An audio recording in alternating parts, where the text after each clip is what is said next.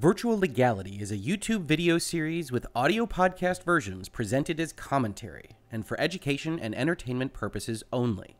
It does not constitute legal advice and does not create an attorney client relationship. If you have legal questions about the topics discussed, please consult your own legal counsel.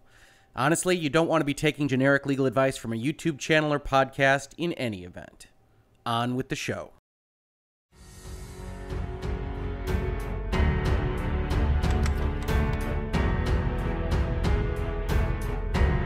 Steam ordered to allow the resale of purchased games?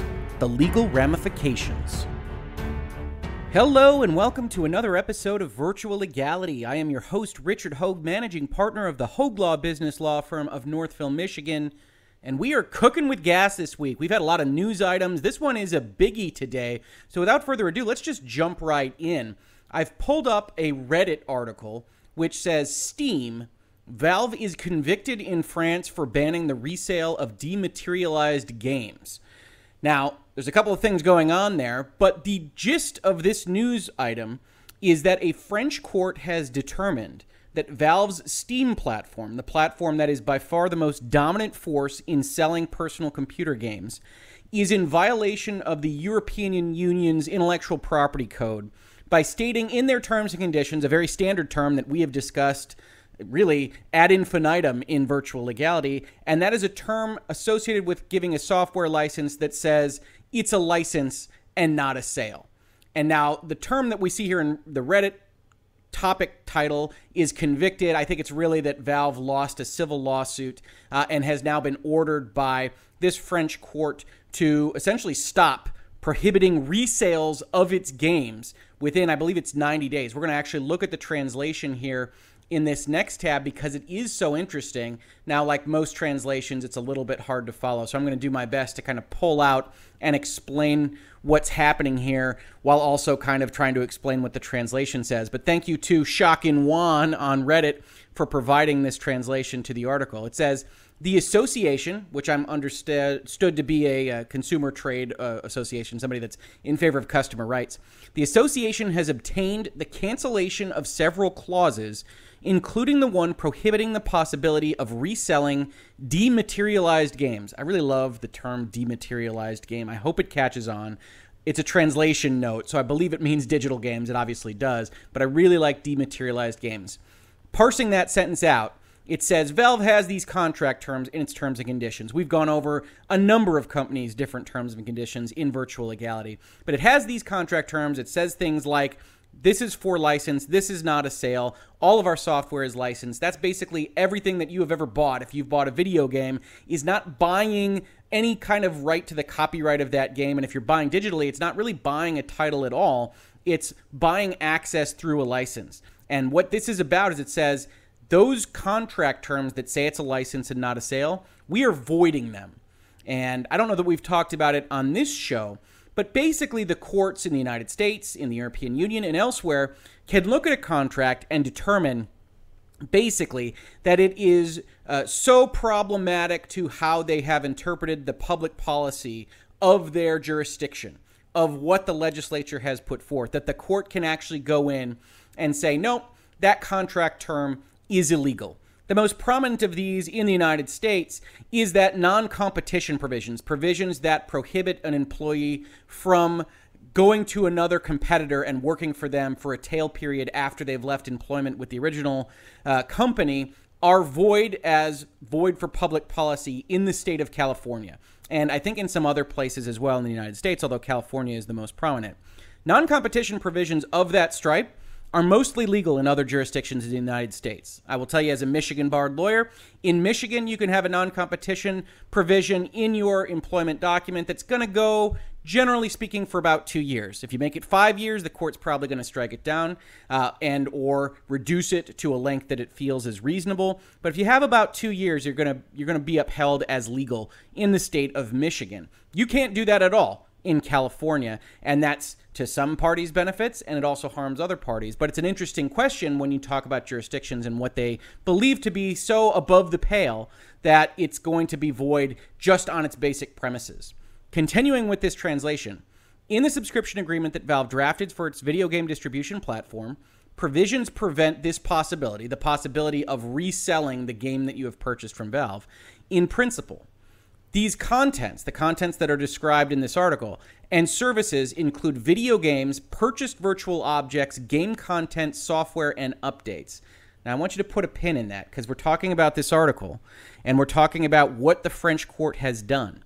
And they have said, Valve, when you sell a game, and we're going to see the exact contours around what it means by when you sell a game. When you sell a game, when you sell something like that, you can't prohibit its resale.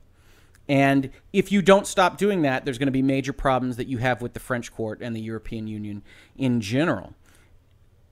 If it includes virtual objects, if it includes game content, that's going to have even more significant ramifications on the industry because how the industry is monetized right now. And we're going to get to that further on in this video.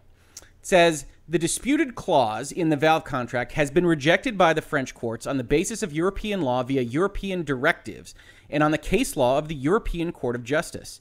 These two directives, the court wrote, prohibit the possible obstacle that copyright protection could constitute by recognizing the principle of exhaustion of the distribution right, which prohibits, if only by the interplay of contractual provisions, the free movement of goods within the Union. Exhaustion of the right is a principle according to which, once a work has been sold with the author's authorization, the author ha- no longer has control over subsequent resales. Now, that's a bit simplified, and it is, of course, through a kind of translation in the first instance. But basically, this is a mirror image to the concept that we recognize in the United States as the first sale doctrine. Now, I don't usually do this in virtual legality, but I found this article to be at least a useful summary of what I mean when I say first sale doctrine. So I have pulled up Wikipedia. And its description is that First sale doctrine is a legal concept playing an important role in U.S. copyright and trademark law by limiting certain rights of a copyright or trademark owner. The doctrine enables the distribution chain of copyrighted products, library lending, giving, video rentals, and secondary markets for copyrighted works. In trademark law, this same doctrine enables reselling of trademark products after the trademark holder has put the products into the market. Basically, summarized, what this does is it takes the copyright bundle of rights that a copyright holder has, in this case, the right to control distribution of their products, distribution of their copyrighted products, and it says once you put a product out into the marketplace, you can't then say that it is a copyright violation for that person to redistribute it to someone else. And I want you to pay attention to that because we're really talking about imposing copyrights on the secondary transaction. And that has been and currently is in the United States distinct from contractual obligations, contractual rights, the things that you enter into when you sign up to an end user license agreement, a EULA, terms and conditions when you're working with a publisher or a platform like Steam or like Epic Game Store or Nintendo or Sony or Microsoft. And what this says is this says even though the copyright holder has those rights, he can't stop that secondary transaction solely as a violation of those copyrights. It said more succinctly this sentence in the middle of the overview in the Wikipedia article once the work is lawfully sold or even transferred gratuitously for free, the copyright owner's interest in the material object in which the copyrighted work is embodied is exhausted. The owner of the material object can then dispose of it as he sees fit. And we see that material object concept present in the, the Copyright Act itself, which has kind of embodied this particular notion, the first sale doctrine in general. It says, notwithstanding the provisions of Section 1063, the copyrights, the owner of a particular copy is entitled, without the authority of the copyright owner, to sell or otherwise dispose of the possession of that copy. Now, there are even exceptions to that exception, as you see here. It says, notwithstanding that exception, unless authorized by the owner of the copyright in a computer program, neither the owner of a particular phonorecord nor any person in possession of a particular copy of the computer program may, for the purposes of commercial advantage, dispose of or authorize the disposal of the possession of that computer program by rental, lease, or lending. So, yes, you're allowed to sell it, you're allowed to trade it, you're not allowed to open up a rental office. And that's an interesting distinction. That's clearly a sensitivity that's part of the sausage being made in Washington about where these exceptions come from and whatnot because there maybe isn't the best logic for limiting it in that fashion. But right now, the state of play in the United States is we have a first sale doctrine for particular copies. Generally speaking, physical copies, because there is no notion in the digital landscape of having a particular copy of a piece of software code. They are copied perfectly, whether you download it from the internet or whether you burn it from a CD or wherever. Those ones and zeros are always the same, and it's not thought to be a particular copy of the product. That doesn't extend to a CD. For instance, when you go and you buy a game from the GameStop, the reason you can go and you can sell that game back to the GameStop and not have to ask Sony or Microsoft or Nintendo permission to do it is because of this doctrine. They have sold a copy into the marketplace. That copy is yours, and you can sell it back to GameStop or whoever else at your discretion. You can't open up a kind of lending facility due to the exception to the exception, as we see in the Copyright Act, but you can sell it back to GameStop. But it's important to kind of talk about why that exists. The notion was that they had exhausted all of their intellectual property rights, the copyright owner had. And so the law doesn't really care to help that copyright owner restrict those rights. As they said in the translation to the article we just read for the French decision, they didn't want to restrict the movement of goods across the European Union. But that's not really a functional, logical answer to digital copies, right? They've got a section here in the Wikipedia article that says the US Copyright Office has stated that the tangible nature of a copy is a defining element of the first sale doctrine and critical to its rationale. The notion that you've put this complete product out into the marketplace and you don't have to have anything to do with it any longer, and that it will ultimately, due to reality, degrade over time. And that doesn't happen with digital goods. Also, I thought it funny that while reading this wiki, Wikipedia is fast. There's a sentence here on this very topic that really went live three hours ago. It says, in a notable case, the High Court of Paris has found against Valve Corporation for not allowing the resale of games from the Steam digital storefront, requiring Valve to comply with the European Union directives of first sale doctrine within three months, pending appeals. And that's exactly what we're going to see now as we go back to this translation. It says, It is indeed a purchase. However, the court observes that the license of a game is indeed purchased and not obtained within the framework of a subscription to the subscription of said game. Indeed, this subscription mentioned by Valve, the fact that its terms and conditions say you are subscribing, you are licensing and not purchasing it, actually consists of a purchase, the game being made available to said user for an unlimited period of time. It cannot therefore be deemed a subscription in the usual sense of the term, but the sale of a copy of a video game made for a price determined in advance and paid in a single installment by the user. Now, a lawyer looks at this and says, okay, France, okay, European Union, if you're going to start enforcing this on developers, on publishers, on platforms, what is the natural response? I don't think you need to be a lawyer to see this. If your qualities are required to be perpetual license, single payment, what is the very first thing that a developer or publisher is going to do to respond to this to make sure that they can control their secondary markets and goods? They're going to eliminate single payments and they're not going to have perpetual licenses. If you thought games as a service was prevalent before now, and it certainly has been because of that recurring revenue that publishers and developers desire so much, if you don't have a games as a service, and that's going to require you to essentially perpetuate and allow a secondary market in digital goods, then you are going to see a lot more companies have subscription features, require their games to be purchased as subscriptions.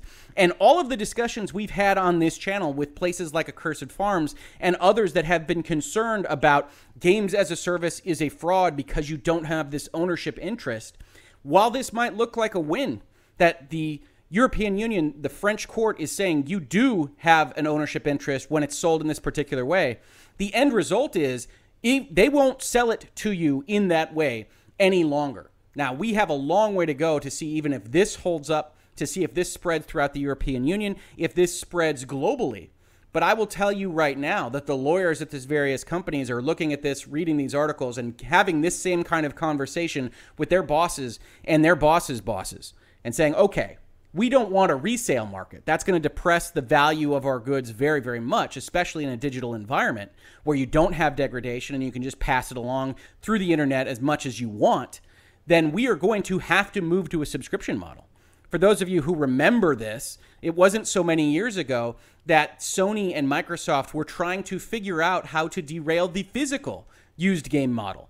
And the way they were doing that was that they were having essentially a pass, a code that went in the box that could be used only once that opened up the game, opened up what was on the disc that was being sold for better use, or in some respects, almost entire use for the player that had purchased that game. That went away primarily because they can control their markets. But if they can't control their markets, it wouldn't surprise me at all to see games that are essentially shells that require you to subscribe to some other service to even access, or at bare minimum to get passwords or other two factor authentication or something along those lines to use so that actually selling the digital product, the software, the application in and of itself is essentially broken.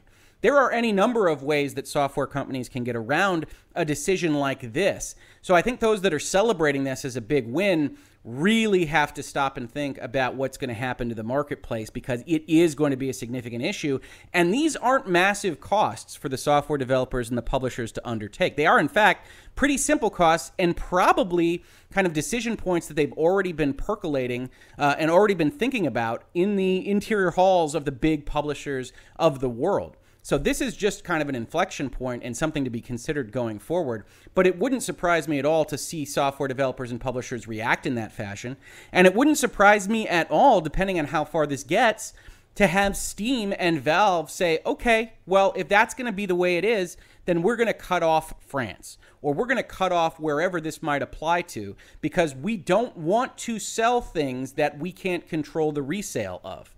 And as I said when we talked about the first sale doctrine in the Wikipedia article, as I said when we talked about this translation earlier in this video, the reason the first sale doctrine eh, has not really prohibited up until now what Steam is doing, what Epic is doing, PlayStation, Sony, and Nintendo, is because a contractual obligation sits on top of your copyrights. Said another way, your copyright says you get to prohibit someone else from distributing your book. You get to distribute your book. The first sale doctrine comes in and says, hey, when you sell that book, that copy of that book, that's that person's and they can do what they want with it. We're still okay from there.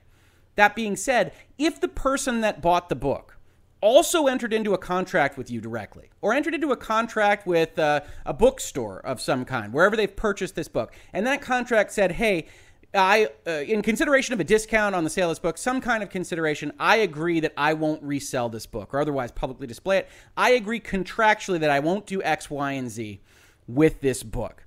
Then the law generally looks at that and says, okay, that's an additional contractual obligation. We don't even care about copyright and first sale doctrine because those are essentially default rules yeah, you don't have to go after this person if they wind up selling the book at, for a copyright violation. Maybe they didn't violate the copyright because of the first sale doctrine. You can go after them for a contractual breach because that's different. That's a personal thing that has been signed up, a personal right, a personal obligation that that, that individual has agreed to versus copyright, which, as kind of the laws of society, sits on top of everything and everybody has understood to agree to, kind of in general.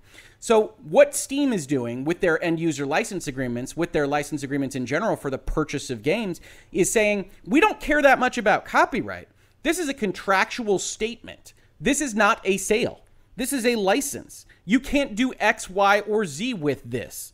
And those include a lot more than just reselling the product. Those include things like you won't use this product to conduct server attacks on us or on the developer. You won't use this product to inject malicious code. You won't use this product to do other bad things that we don't want you to do. This is why there's a license in the first place. You can't reverse engineer it. You can't do all this other stuff that you agree to when you purchase a consumer copy of a product from Steam.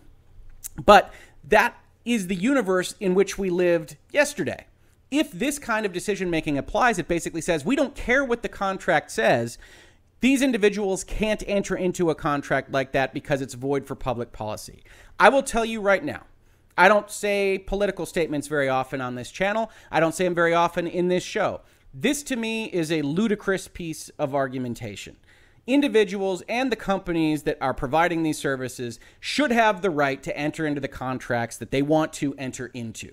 Sometimes that's going to mean that the contracts that they offer to you are not contracts that you want to enter into, that you don't like the terms. I understand that. I have not done certain things, either with Kickstarter or with certain games and game companies, because I didn't like the terms and conditions, I didn't like the cut of their jib, and I didn't trust them to do what was right with my data or anything else. Those are the decisions that we make every day. But right now, what this is saying is that you can't make that decision. A developer or a publisher that wants to sell their products through Valve's Steam, according to this decision, cannot make the decision that they don't want to allow resale. So maybe they have to raise their prices. Maybe they have to make their game a games as a service. Maybe they have to have passes or passwords or other subscription avenues to control that access. And I don't think that's going to be a more efficient marketplace. It's not going to be the marketplace that everybody wants to see when, when they're celebrating something like this. Lastly, I just wanted to highlight here that there is a translation that says, of course, the court did ignore the fact in the intellectual property code that there is reference to a material copy in the case of exhaustion of the rights. Did not ignore it.